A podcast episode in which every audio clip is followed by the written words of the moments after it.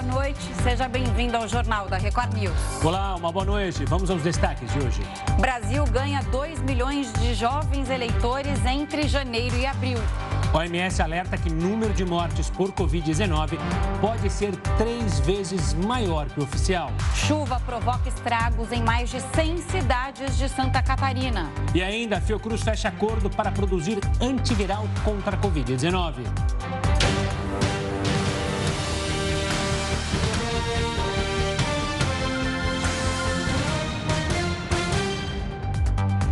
O Brasil ganhou mais de 2 milhões de eleitores entre 16 e 18 anos, isso de janeiro a abril de 2022. Segundo o ministro Edson Fachin, presidente do TSE, esse número é 47% maior do que o registrado no mesmo período de 2018. Quem traz mais informações direto de Brasília a repórter Nathalie Machado. Oi, Nathalie, boa noite para você.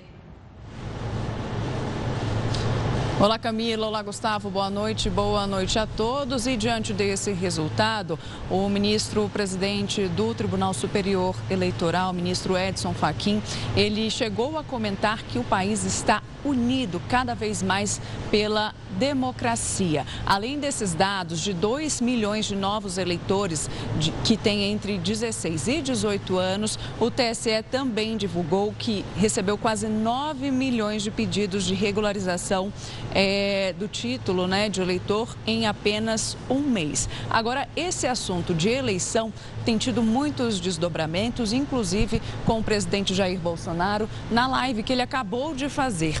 É, um dos assuntos que tem repercutido bastante é a questão da participação das Forças Armadas. Bolsonaro disse que as Forças Armadas estão sendo convidadas para participarem da eleição, da, da conferência, né, desse trâmite da eleição e que de maneira alguma as Forças Armadas querem atrapalhar. Agora ele chegou a dizer que é a hora do TSE mostrar para o mundo que esse sistema é seguro, até porque uh, vai, ser, vai ser realizada uma auditoria né, para justamente haver essa conferência. Então, entre 30 e 40 dias, eles conseguiriam comprovar essa questão da segurança das urnas eletrônicas aqui no Brasil e disse que a contagem do voto é a alma da democracia. Temos o presidente do Tribunal Superior Eleitoral falando desse aumento do número de títulos de eleitores, sendo uma questão da luta pela democracia, e Bolsonaro falando também que o voto é a alma da democracia.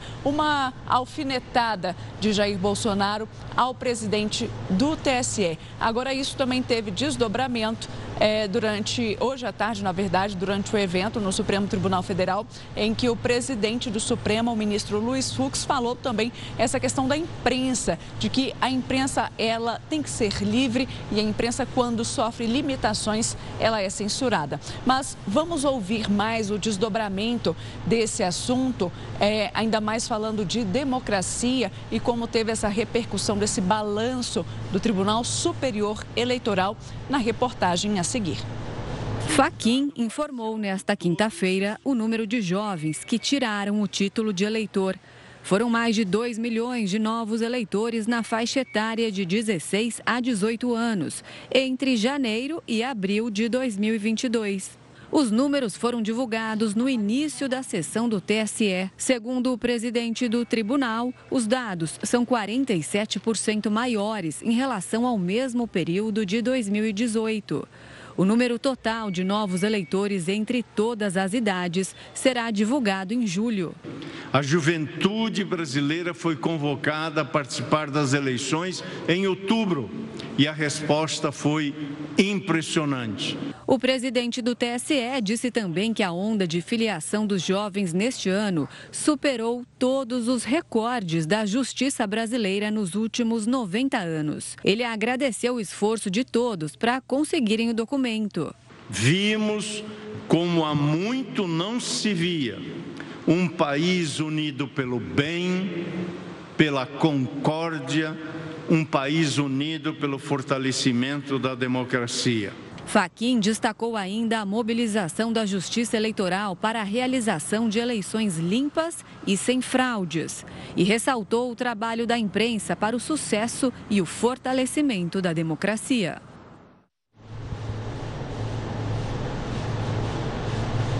Agora, o interessante, Camila e Gustavo, é que quando a gente fala desse aumento que teve da busca de eleitores jovens uh, para essa disputa desse ano, esse número também teve um aumento significativo quando a gente compara a porcentagem em relação a eleições anteriores. No mesmo período, eh, em 2018, é, esse percentual é de 57,4% é, se compararmos os quatro primeiros meses do ano de 2014.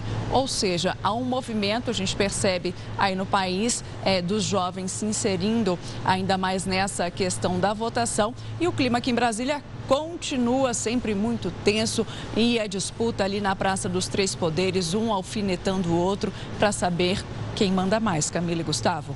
Pois é, situação complicada, né, Nathalie? Só complementando as suas informações, nos últimos 30 dias, 9 milhões de eleitores regularizaram ou tiraram o título de eleitor. Então, mais uma vez, os brasileiros mostrando aí que querem participar desse processo eleitoral e fazer a escolha em 2 de outubro.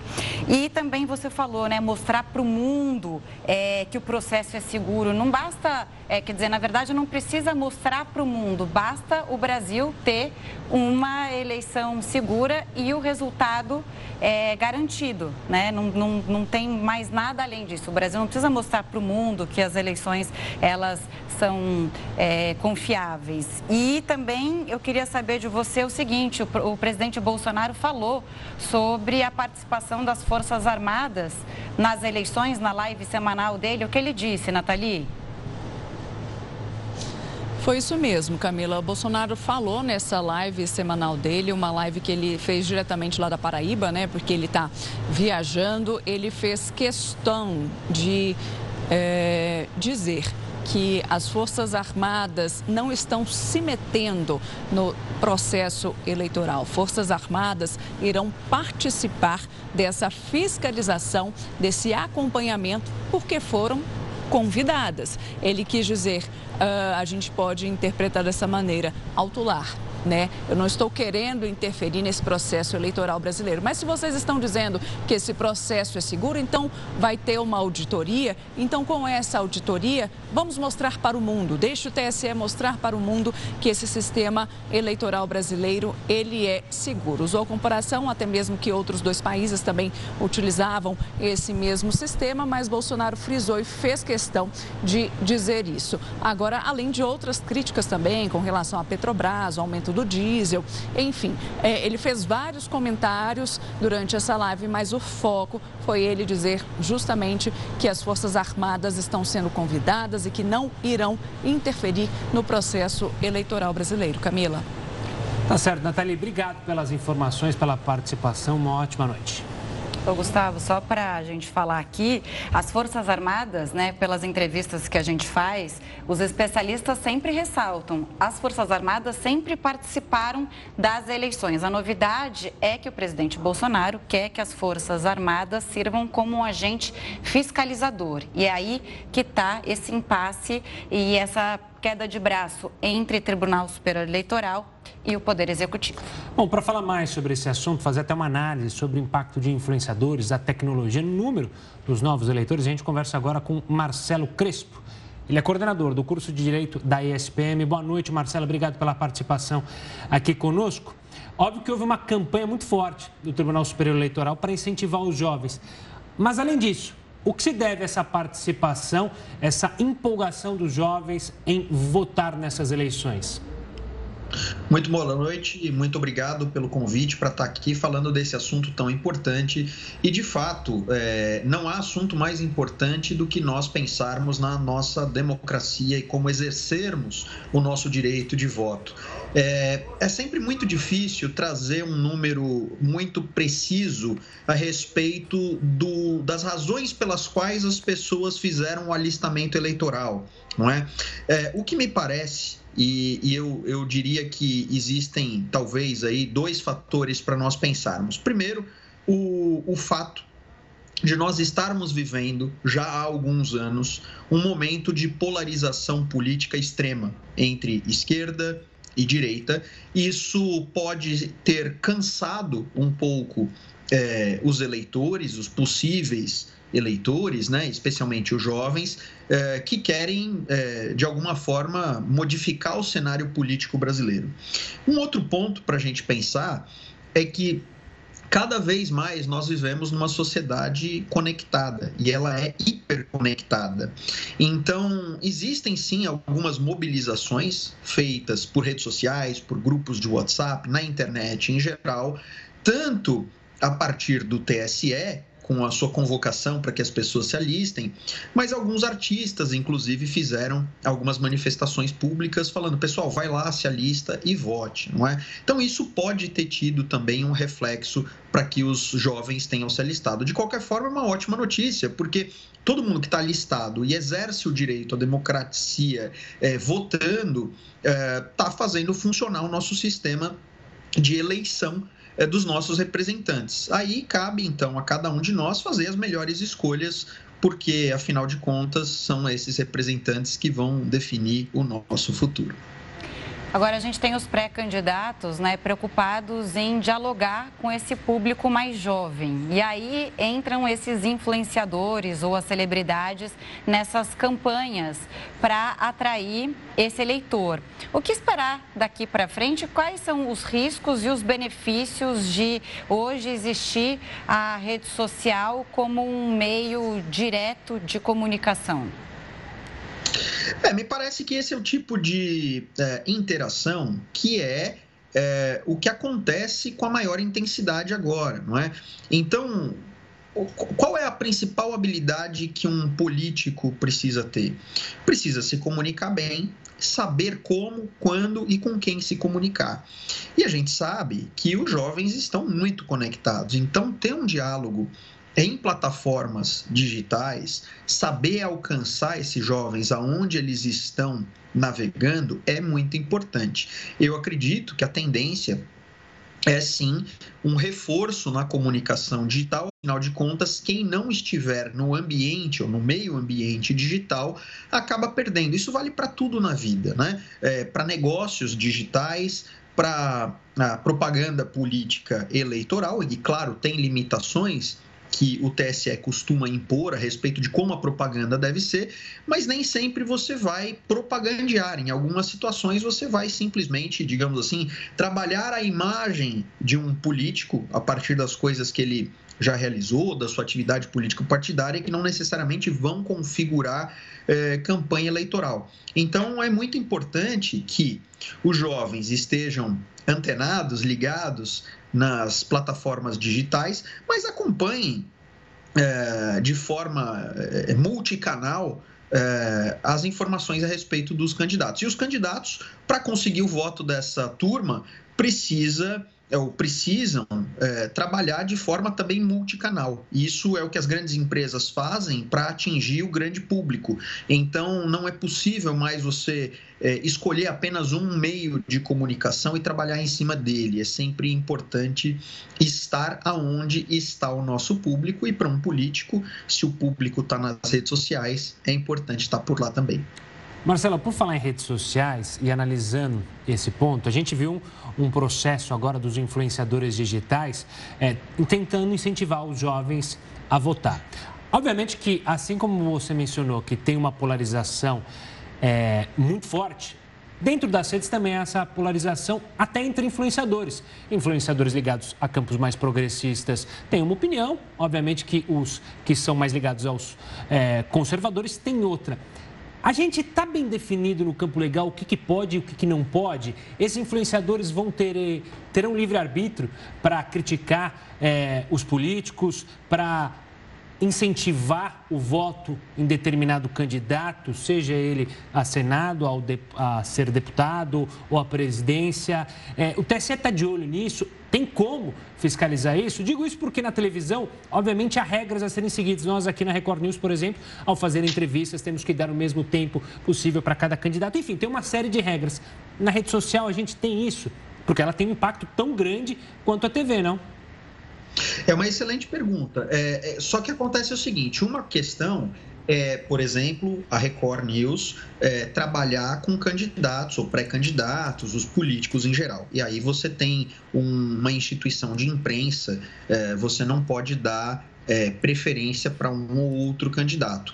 Mas quando nós falamos de pessoas físicas, isso muda um pouco, porque se encontra dentro daquele espectro que a gente é, conhece como o nosso é, a nossa livre manifestação do pensamento, que está lá registrado no artigo 5 da Constituição Federal, dizendo, portanto, que cada um de nós tem a liberdade de manifestar o nosso pensamento sendo vedado o anonimato. Então, se você tem um artista, se você tem um jogador de futebol, se você tem uma personalidade que tem milhões de seguidores ou milhares, uh, não importa, dezenas de milhões de seguidores, e essa figura declara, olha, pessoal, eu prefiro o candidato 1 ou eu prefiro o candidato 2, isso não é de forma alguma uma violação as leis eleitorais. Isso é a livre manifestação do pensamento. Agora, existem detalhes que a gente pode começar a deixar esse cenário mais complexo. Que então é, tem aquelas questões que aconteciam no passado, os tais dos showmícios, quando havia um comício com um show, como você vai poder impulsionar nas, na, na internet, nas redes sociais, a campanha. Então, para esse lado de showmício, de como você explora a sua campanha eleitoral o próprio candidato utilizando meio tecnológico, sim, mas qualquer pessoa é livre para manifestar sua opinião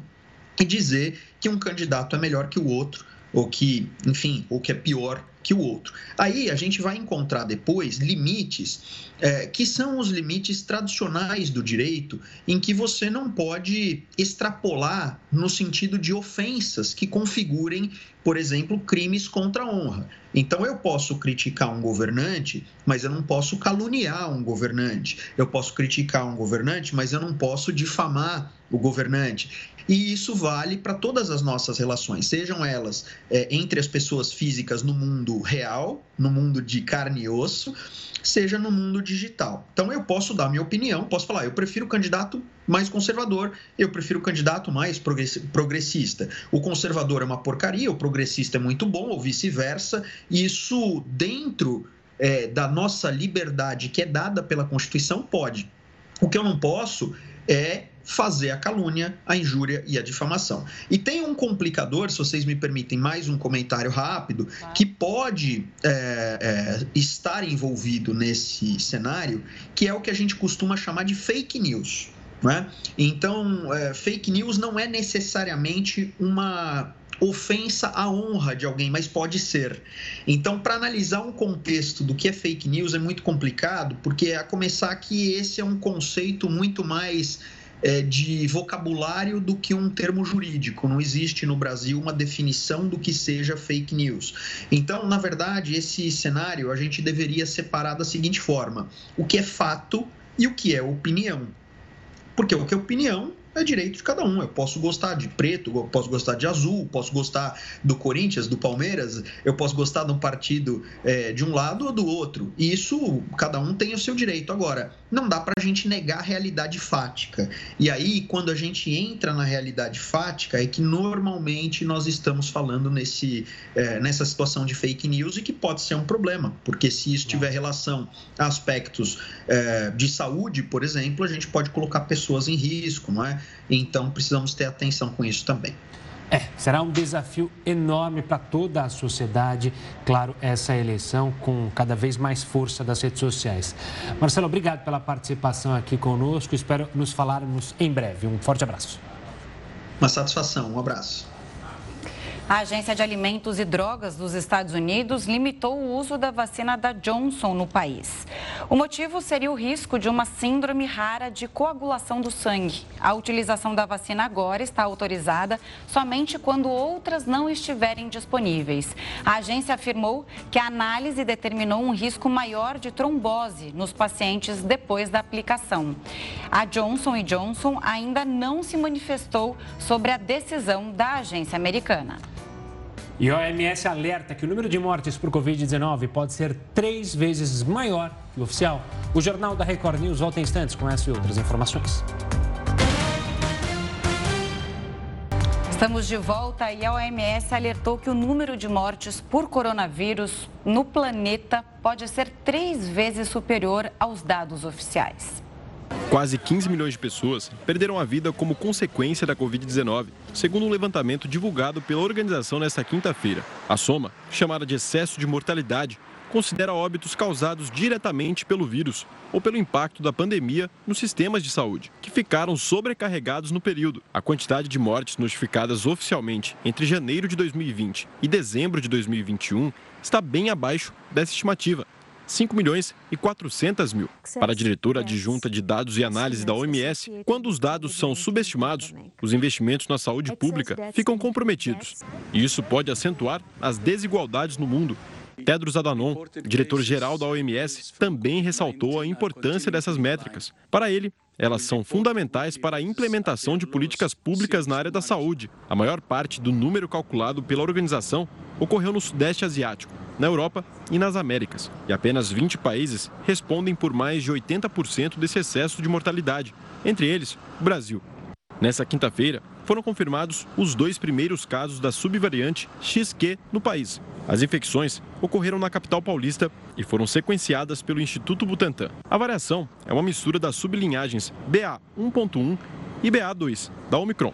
Quase 50 casos da cepa já foram registrados na Inglaterra e País de Gales. Ainda não se sabe se ela é mais transmissível que outras variantes. Após confirmar os casos da XQ, a Secretaria de Estado de Saúde de São Paulo recomendou que a população continue seguindo as medidas sanitárias, como higienização das mãos, o distanciamento social e a imunização contra a Covid-19. Vamos chamar o Heraldo Barbeiro para falar mais sobre esses dados divulgados pela OMS? Heraldo, uma boa noite. Alguns países reagiram e questionaram os números. É... Em quem acreditar? É, boa pergunta. O país que mais, que mais ficou, vamos dizer assim, atingido por essa comunicação que foi feita pela Organização da, da Saúde, né? a Organização Mundial da Saúde, foi exatamente a Índia. Porque a Índia aparece no topo dos países onde mais pessoas morreram. E quando eles divulgaram um dado dizendo que na Índia morreram mais de 4 milhões de pessoas, o governo da Índia não, não aceitou, dizendo que a metodologia utilizada não corresponde à realidade e não havia tantas pessoas mortas na Índia por causa do Covid. Mesmo porque eles disseram o seguinte, que algumas pessoas morreram diretamente provocadas pela doença, mas outras pegaram a doença, mas elas já tinham uma doença anterior. Já tinham problema respiratório, já estavam doentes, etc, etc. Então, a doença Covid apenas ela agravou a situação. Mas eu acho que o fato da organização ter divulgado o número estimado de 15 milhões de pessoas mortas no globo terrestre inteiro, a gente precisa levar em consideração o seguinte: em alguns países morreram mais, é verdade, no caso da Índia, mas também é proporcional à população. Quando você pega por 100 mil, esse número se altera completamente. Houve um momento, por exemplo, em que a Bélgica, que é um país que tem provavelmente uns 10 milhões de habitantes, ela estava no primeiro lugar do ranking de mortes da, da Covid. Por quê? Porque era proporcional a 100 mil habitantes. Outros países, logicamente, que têm população maior, como o Brasil, Estados Unidos, etc., eles aparecem quando o número, então, é um número absoluto. Agora, tem só um detalhe que eu queria chamar a atenção do pessoal que nos acompanha aqui no jornal. Qual é? A outra pandemia mais grave que aconteceu no mundo, mais grave do que essa, era a famosa gripe espanhola. Para ter uma ideia, essa gripe espanhola aconteceu em 1918, depois que terminou a Primeira Grande Guerra Mundial. Muito bem. A gripe espanhola, em 1918, matou 57 milhões de pessoas no mundo. Vou repetir. Ela matou 57 milhões de pessoas no mundo. Hoje, segundo a, a ONS, morreram 15 milhões. Agora, um detalhe: hoje nós somos uma população de 7 bilhões de pessoas no mundo. Quando a gripe espanhola aconteceu, nós éramos metade disso. Nós éramos os 3 bilhões e meio de, de habitantes. Portanto, a gripe espanhola foi uma devastação gigantesca, se a gente considerar também que a população era bem menor do que é hoje. É lógico que a gente não gostaria que isso, esses dados acontecessem. Mas só para a gente calcular que em números absolutos e números relativos, a gripe chamada espanhola, porque ela não era espanhola, não veio da Espanha, tá? Ela matou 57 milhões de pessoas no mundo depois da Primeira Guerra Mundial, que já tinha matado 25 milhões de pessoas nos campos de guerra na Europa. Na época também não tinha vacina, né? A gente foi salvo em parte pelo, por, pelo surgimento dessas vacinas, essa corrida mundial para achar uma solução para o problema da Covid-19, né? Não é a solução total, a gente tem que continuar se vacinando exatamente para deixar é, ou fazer com que o vírus deixe de circular. Heródoto, você volta daqui a pouquinho com mais informações, outros assuntos, tá bom? Até já. Até já. Obrigado. No Rio de Janeiro, chamam a atenção casos de violência contra mulheres. Num deles, a vítima foi violentada dentro da Marquês de Sapucaí, Sambódromo do Rio, durante os desfiles das campeãs das escolas de samba. Outro caso foi a mulher torturada pelo próprio namorado. Nossa, é até difícil de falar essa notícia. Durante três dias, ela foi mantida no apartamento. O repórter Pedro Paulo Filho tem os detalhes né, Pedro? Boa noite para você. Esses agressores já foram identificados? Eu sei que o namorado foi preso nessa tarde, né? Se não me engano. Pois é, pelo menos ele foi preso, foi identificado, já está. É, foi preso hoje de manhã, manteve a namorada em cárcere privado e agora à tarde a justiça, durante a audiência de custódia, decidiu que ele deve continuar atrás das grades. Vou explicar um pouco melhor sobre esse caso. Antes de tudo, uma boa noite para você, boa noite, Gustavo, e a todos que acompanham o jornal da Record News. Esse caso lamentável aconteceu em Copacabana, na zona sul aqui do Rio de Janeiro. Durante três dias, a jornalista Ana Luísa Dias, de 37 anos, foi agredida e também mantida numa espécie de cativeiro, dentro da casa do próprio namorado. Ela só conseguiu escapar porque ele foi à padaria e esqueceu a porta destrancada. Na fuga, ela desceu ainda muito machucada nove andares do prédio e contou com a ajuda do porteiro para ir até a delegacia para denunciar o caso. Fred Henrique Lima Moreira, de 30 anos, foi preso hoje no mesmo apartamento onde aconteciam as agressões. A Record TV conversou com a jornalista, ainda muito traumatizada com tudo o que aconteceu. Ela disse que já soube que outras ex-companheiras do Fred também tinham sido agredidas por ele. Ela mesma já tinha sido violentada, mas acabou acreditando nas promessas de mudança do companheiro. Vamos acompanhar um trecho. Achei que comigo fosse diferente e não foi. Ele agrediu as outras duas mães do filho deles, né? Ele tem três filhos. Ele agrediu as todas, né? E as outras duas sofreram agressões bem pesadas, né? Uma tem cicatriz na perna, outra teve também cárcere privado, entendeu? E vou te falar, comigo foi bem pior. Bom, de acordo com a Polícia Civil, o Fred já tinha passagens por tráfico porte de arma de fogo, porte ilegal de arma de fogo e também agressão. Agora, ele também vai responder por tentativa de feminicídio, tortura e cárcere privado. A gente viu aí nas imagens, inclusive quando ela falava, que o olho dela está muito roxo, muito machucado. Ela teve fraturas no crânio e também na mandíbula e precisou ficar cinco dias internada num hospital. Por sorte, sorte e também pelo descuido do companheiro, ela acabou não entrando numa triste estatística. Dados do Ministério da Mulher, do, da Família e dos Direitos Humanos mostram que nos quatro primeiros meses desse ano, pelo menos 172 mulheres foram vítimas de feminicídio em todo o Brasil. A média daí que a cada cinco, três dias, aliás, e até menos, a cada três dias, duas mulheres são mortas no Brasil pelas mãos dos companheiros. Eu volto com vocês. Tristes, da, triste dados. É, Pedro, e o caso da tentativa de estupro no Sambódromo? A polícia já chegou a algum suspeito? Olha, Gustavo, esse caso está sendo investigado pela Delegacia de Atendimento à Mulher, está sendo mantido sob sigilo, mas a gente já teve a informação de que a polícia já está analisando as imagens de câmeras de segurança do Sambódromo para tentar identificar o autor desse crime. Esse crime aconteceu na madrugada de sábado para domingo, a estudante de direito Ingrid Munk, de 27 anos, disse que acompanhava os desfiles das escolas de samba campeãs do Carnaval do Rio, na Marquês de Sapucaí, em um camarote. Mas Na última escola de samba a passar, ela decidiu descer para ver de perto o, a parada da bateria da Grande Rio. Foi nesse momento que, segundo ela, ela teria sido assediada por um homem desconhecido. Ontem à noite eu conversei com ela pouco antes dela viajar para Costa Rica, porque estava muito traumatizada e ia se encontrar com o noivo.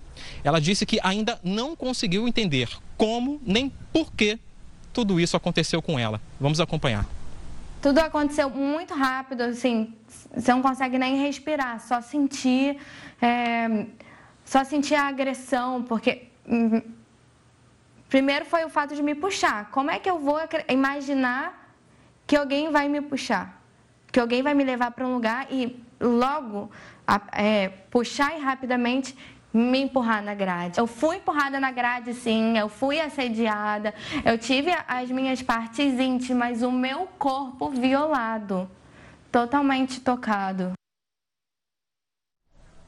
Bom, por causa dessas agressões, a Ingrid ficou com diversos hematomas pelo corpo e o ato só não foi consumado porque ela conseguiu gritar e pedir ajuda. Bom, esse caso, como a gente disse, está sendo investigado pela Polícia Civil. Um retrato falado já foi feito para tentar auxiliar no direcionamento para esse suposto agressor. E a Liga Independente das Escolas de Samba, responsável pelos desfiles na Marquês de Sapucaí, informou que está cooperando com as investigações. Camila e Gustavo. Só um comentário, né? Acho que a mulherada está com mais coragem para denunciar hoje em dia, né? Claro que é, esses casos acontecem mais do que a gente imagina, mas as mulheres hoje elas se sentem fortes o suficiente para conseguir denunciar os agressores. E o resultado está aí. A gente viu um preso, né? E agora a polícia atrás do outro suspeito. Pedro Paulo, obrigada pelas informações. Boa noite a você. Bom, para falar mais sobre esses casos de violência contra a mulher, a gente conversa com a professora de Direito Penal da Universidade de São Paulo, a doutora Helena Lobo da Costa. Doutora Helena, boa noite, bem-vinda ao Jornal da Record News. Eu falei aqui né, que as mulheres estão com mais coragem, mas o que está acontecendo? As mulheres estão denunciando mais, o que é ótimo, porque a gente tem uma realidade mais próxima das estatísticas reais, né? Ou os casos estão crescendo? Boa noite, Camila. Boa noite, Gustavo. Então, é muito difícil a gente fazer essa avaliação, né? É, é, fato que nos últimos anos nós tivemos um olhar muito mais específico para essas questões, né?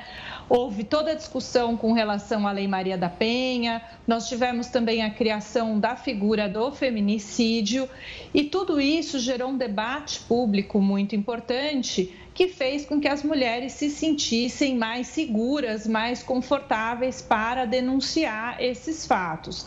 Então, é claro que, havendo muitas denúncias, esses números aumentam. Mas, por outro lado, nós temos também um aumento bastante objetivo de outras questões que já eram crimes é, específicos anteriormente, como, por exemplo, o estupro. Então, eu acho que a gente pode dizer que aconteceram as duas coisas. Há mais mulheres denunciando e há também um aumento dessas práticas. Doutor, uma boa noite da minha parte. Apesar dessa análise, a gente pode olhar também de um lado negativo que, ao que parece, os homens não sentem medo de cometer as agressões, ou seja, é, ainda há uma sensibilidade na sociedade de impunidade a esses agressores? Gustavo, eu acho que essa questão da violência contra a mulher, ela tem raízes muito mais profundas, num que a gente chama de um inconsciente coletivo, né?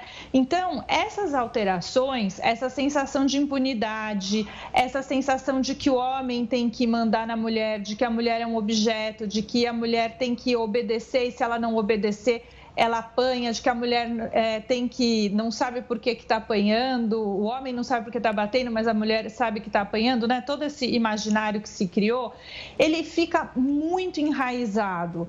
Então, ainda que nós tenhamos visto nos últimos anos uma maior atenção jurídica sobre essas questões, né? Os tribunais alterando a sua jurisprudência, além da alteração da lei, a gente tem visto também os tribunais muito mais abertos às questões de gênero, o fato é que tudo isso demora para operar uma mudança de mentalidade, que é algo muito mais profundo, muito mais difícil de mudar do que simplesmente as penas de uma lei. Doutora, as mulheres elas têm que denunciar logo após a agressão ou elas têm um tempo para fazer a denúncia contra o agressor? Porque muitas mulheres, quando saem de relações abusivas, elas não estão fortes o suficiente para fazer essa denúncia, estão com vergonha, tem uma série de sentimentos. É, de repente, se ela tem fotos, tem provas de que ela foi agredida por um tempo longo ou é, também tem violência verbal, enfim psicológica, mas de qualquer forma, como ela tem que denunciar e quanto tempo ela tem para fazer isso? Essa é uma pergunta muito importante, Camila. É, não existe uma necessidade de que a denúncia seja feita imediatamente após a agressão, tá? Até muita gente fala, ah, tem que ter 24 horas. Isso não é verdade.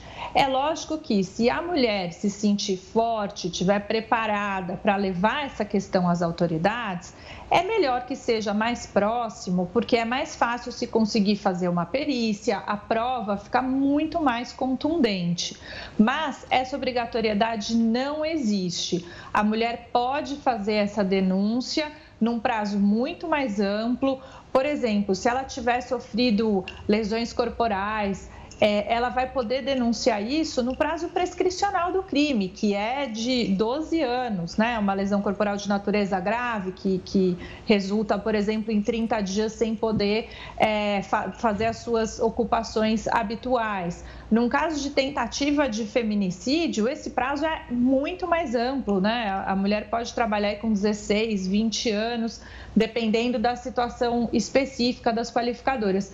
Então, é, não existe essa obrigação de imediatidade, mas é muito importante a preservação da prova, né? Então, por exemplo, se a mulher é atendida num hospital, mesmo que, que seja público, não importa se público ou particular, vai ter uma ficha do hospital com todo o diagnóstico, verificando todas as lesões que, essa, que ela sofreu. Essa ficha pode ser levada depois a ser usada como prova. Ela pode tirar fotos, ela pode fazer a prova de outras formas. Muitas vezes há testemunhas, há vídeos, né? Hoje a gente já tem muita câmera em elevador, em saídas de prédio. Tudo isso pode ser utilizado sim como prova da agressão. Tá certo. Doutora, obrigado pela participação aqui conosco dentro do Jornal da Record News. Uma ótima noite e até uma próxima. Boa noite, eu que agradeço. O Ibovespa teve o segundo pior resultado entre 79 países pesquisados. O Jornal da Record News volta já já. Estamos de volta para falar sobre os motoboys. É que o pessoal está com medo quando o motoboy passa com uma mochila ao lado. Assunto para o Heroto Barbeiro. Heroto, uma profissão tão importante, né, que ajudou demais os brasileiros durante o período, é, o pior período da pandemia, só que agora os entregadores de comida se tornaram suspeitos, né? Exatamente, ajudou muito. Aliás, foi de dois lados, viu, Gustavo? Ajudou as pessoas porque muita gente não saía na rua e chamava o motoboy.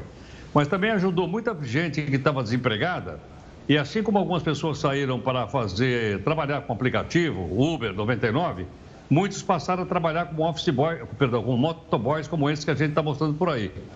Então, é, teve reflexo de um lado e teve reflexo de outro. Mas eu queria dizer o seguinte, um trabalho feito aqui pela BBC, ela constatou o seguinte, que existe aproximadamente 70 mil motos só na São Paulo, entrega nas ruas. Tem no país inteiro, mas em São Paulo tem 70 mil. E o que ocorre? Ocorre que, em alguns casos, uh, houve assalto, houve tentativa de furto, houve assassinato, como a gente mostrou já aqui no jornal com o motoboy, e isso provocou uma criminalização da, da profissão. Vários desses motoboys estão assustados com a possibilidade, porque só chegar num lugar com aquela, com aquela mochila, né? geralmente iFood, coisas do tipo, as pessoas se assustam, ficam com medo, achando que é um assalto ou que é uma pessoa que não está realmente trabalhando como deveria trabalhar. O fato é o seguinte: o fato é que muita gente deixou de trabalhar com isso e uh, os crimes, principalmente os crimes em São Paulo, eles ficaram nacionalmente conhecidos, porque agora tem uma coisa chamada rede social. E as pessoas têm mostrado nas redes sociais. Então, isso hoje viraliza muito rapidamente nas mídias e principalmente no WhatsApp.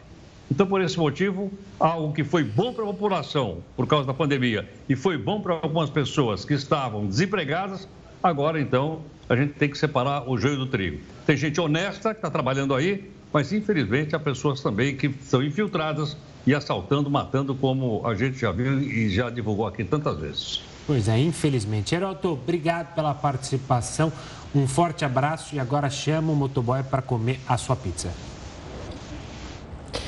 O dólar disparou nesta quinta-feira e voltou a fechar acima de R$ 5,00. A Bolsa de Valores despencou. O dólar teve alta de 2,34% e voltou a ultrapassar os R$ 5,00, como a gente vê aí no, na tela. Já o Ibovespa, principal índice da Bolsa de Valores de São Paulo, caiu 2,87% e chegou aos 105 mil pontos. Com essa queda, os ganhos do ano quase foram apagados. Olha, o Ibovespa teve em abril o segundo pior desempenho entre os índices de bolsas de valores de 78 países. O levantamento é da agência de classificação de risco Austin Rating e considera o resultado em comparação com o dólar. Em abril, o Ibovespa registrou uma desvalorização de 14,3%. O resultado só não foi pior que o índice da Bolsa de Varsóvia, na Polônia. Apesar da queda, o Ibovespa acumula valorização de 15,3% no ano e ocupa a nona posição do ranking. Vamos falar do tempo. Gustavo, que é calorento, ficou com, com frio hoje? Adoro frio. É? Dormiu bem? Dormi como uma pedra. Aqui em São Paulo estava frio hoje, gostoso. viu? A cidade registrou nesta madrugada as temperaturas mais baixas do ano até o momento. Vamos conversar agora com o repórter Tiago Gardinali. Tiago, boa noite. Onde você está? Tá bebendo aí o quê? Um chazinho, um cappuccino? Tá com uma malha estilosa aí, né? A gente pode esperar mais frio para essa madrugada? Você está começando agora a sua jornada. Pois é, Camila, boa noite a você, ao Gustavo, a todos que acompanham o JR News. Estou tomando um chá quente, peguei um chá de hibisco no camarim do Gustavo para aquecer um pouquinho aqui. Essa noite tivemos a madrugada mais fria do ano, na noite de quarta para quinta-feira. Os termômetros registraram 12,6 graus. A previsão é que a temperatura se mantenha assim durante a sexta-feira e também no final de semana, com algumas rajadas e ventos mais intensos. Foi a temperatura temperatura mais baixa registrada até agora no ano de 2022. Estamos no outono, mas já com um clima de inverno. E acende um alerta aqui em São Paulo no que diz respeito à população de rua, que nos últimos dois anos aumentou 30%. De acordo com o último censo, são cerca de 32 mil as pessoas em situação de rua. No ano passado, o Ministério Público chegou a solicitar à Prefeitura informações a respeito da morte de 13 moradores em situação de rua. Então, neste ano, a Secretaria Municipal de Assistência Social já se antecipa, é, melhorando a infraestrutura dos 101 abrigos da cidade de São Paulo, providenciando também, se necessário, necessária a utilização aí de escolas para abrigar as pessoas em situação de rua e também antecipando a distribuição dos kits com cobertores e mantas térmicas. São aquelas mantas prateadas justamente é, para aquecer as pessoas que vivem em situação de rua em São Paulo. Então já uma antecipação para a questão do frio, atingindo principalmente as pessoas mais vulneráveis que vivem aqui nas ruas de São Paulo. Boa, Tiago. E quem puder doar em casa, é sempre bom poder ajudar justamente aos moradores da rua. E, Tiago, toma cuidado, hein? Porque chá de bisco é diurético. Você que está na rua, tem que tomar cuidado, hein? Um forte abraço e até amanhã. Eu até ia falar, você pegou esse chazinho do Gustavo no camarim, né? Chá de bisco, eu não acho tão convidativo para tomar quente, né? É, eu prefiro gelado, pelo menos, chá de bisco. Aí no inverno, tomar um chazinho de camomila, chazinho de erva cidreira. Pô, mas camomila ele tem que trabalhar. Camomila não dá agora, tem que ser algo mais, mais para jogar para cima, um chá preto, talvez. Enfim, aproveite, Tiago, um ótimo trabalho para você. Bom trabalho, boa noite. Olha, a Fiocruz fechou um acordo para produzir o primeiro antiviral contra a Covid-19. O Jornal da Record News volta já já. A Petrobras lucrou 44 bilhões e meio de reais no primeiro trimestre de 2022. O valor já é o maior registrado por uma empresa de capital aberto para o período. O resultado foi quase 4.004% maior do que o registrado no mesmo período do ano passado. A inflação registrada no Brasil é a terceira maior do G20, o grupo das maiores economias do mundo. Um relatório publicado esta semana pela OCDE mostra que o país está atrás apenas da Turquia e da Argentina. No acumulado de 12 meses até março, o Brasil apresentou inflação de 11,3%. Foi o sétimo mês em que o índice anual ficou com dois dígitos. A taxa é bem superior à média entre as 38 nações que integram a organização, de 8,8%. Segundo a OCDE, a alta foi pressionada principalmente pelos preços de energia. Mais de 90 cidades catarinenses foram afetadas pelas chuvas. Na Grande Florianópolis, a cidade mais prejudicada é Anitápolis. Por lá, os moradores ainda estão sem comunicação. Há uma força-tarefa da Guarda Municipal e também da Defesa Civil, além dos bombeiros. O pessoal trabalhando para a retirada desse material pesado, né? Muita pedra, muita lama que desce aqui do lado da rodovia bloqueando boa parte do trecho. Tem gente de carro aqui há mais de uma hora tentando passar e não consegue. Olhem só onde veio parar esse caminhão. A força da água e da lama arrastou ele aqui para a margem do rio. Por pouco a água não leva. Acho que por conta do peso também, ó, ele ficou bloqueado por aqui. A gente vê muita lama, muita terra, um trabalho que vai dias para poder remover tudo isso. A cidade hoje está um caos total e eu só agradeço a Deus que a gente está todo mundo bem de saúde e os bens materiais a gente vai tentar recuperar aí dentro da medida do possível. A gente não consegue acessar as comunidades, né? Como vocês vieram ali, faz meia hora que a gente conseguiu o acesso para Florianópolis, estamos sem água, sem energia, sem contato com o Sul para restabelecer energia elétrica e não temos notícia das comunidades. Não tem, a gente não tem real noção de tudo que aconteceu. Hoje as, o pessoal, a maioria já foi para casa, já voltou, está na fase da limpeza, né? Porque está bem triste. Só uma atualização, já passa de 100 o número de cidades afetadas pelas chuvas. A Fiocruz assinou um acordo para produzir o primeiro antiviral contra a Covid-19. O medicamento foi aprovado pela Anvisa para uso emergencial. A Fiocruz será responsável pelo armazenamento, produção completa e distribuição para o SUS. O antiviral também havia sido aprovado pelas agências reguladoras da União Europeia e dos Estados Unidos. E o presidente Volodymyr Zelensky lançou hoje uma campanha global de financiamento para ajudar a Ucrânia a vencer a guerra. O conflito já dura 10 semanas e ainda não há nenhum sinal de que possa chegar ao fim. Nessa quinta-feira, a Polônia e a Suécia organizaram uma conferência internacional para arrecadar fundos para ajudar a Ucrânia. Até agora, países e empresas prometeram ajudar com um valor que já ultrapassa os 6 bilhões e meio de dólares. Zelensky agradeceu aos participantes do evento. Essa conferência é importante para todos na Europa e é estrategicamente importante. O presidente ucraniano ainda disse que um plano de restauração em larga escala foi preparado. Pelas redes sociais, ele ainda anunciou uma campanha global de financiamento para tentar reconstruir o país. A Rússia intensificou os ataques nessa quinta. O Ministério da Defesa russo informou que destruiu um equipamento militar e derrubou três aviões da Força Aérea Ucraniana durante a noite. Um depósito de munição em Mykolaiv também foi atingido. Já em Donetsk, um prédio foi bombardeado e pelo menos 25 pessoas ficaram feridas. Nove casas, uma escola e outras infraestruturas na cidade também foram danificadas.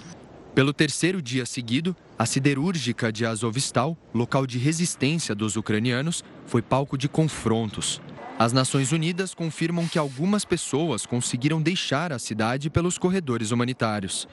Esses lugares foram reabertos nesta quinta-feira e serão mantidos até sábado. 11 ônibus cheios de mulheres, crianças e idosos passaram pelos corredores. As expectativas estão voltadas para a próxima segunda-feira. O dia 9 de maio é a data de um feriado que lembra a participação soviética na Segunda Guerra Mundial. Há rumores de que o presidente Vladimir Putin declare oficialmente guerra à Ucrânia nesse dia. Até agora, os russos classificam o que está acontecendo como uma operação militar. E por falar em Putin, nessa quinta, o presidente russo ligou para o primeiro-ministro de Israel, Naftali Bennett. De acordo com o governo israelense, Putin pediu desculpas pelas declarações do ministro das Relações Exteriores da Rússia, Sergei Lavrov. O diplomata afirmou há alguns dias que o líder da Alemanha nazista, Adolf Hitler, responsável pelo Holocausto, tinha sangue judeu. O bilionário Elon Musk conseguiu apoio financeiro para a compra do Twitter ainda este ano. O empresário reuniu um grupo de 19 investidores interessados no negócio. Foram mais de 7 bilhões de dólares levantados, o que é equivalente a 34 bilhões de reais. Entre os investidores estão um príncipe saudita e uma corretora de criptomoedas. O dono da Tesla quer usar o novo financiamento para reduzir a contribu contribuição própria no negócio. Então, quer dizer, impasse resolvido, né, Gustavo? Você está entre os 19 aí, investidores? não, não estou aqui você? esperando só as melhorias do Twitter, porque eu gosto da rede social. Você gosta? Eu não sou muito fã, não. O Jornal da Record News fica por aqui. Muito obrigada pela companhia. Tenha uma ótima noite. Fique agora com o News das 10 e a Renata Caetano. Tchau, tchau.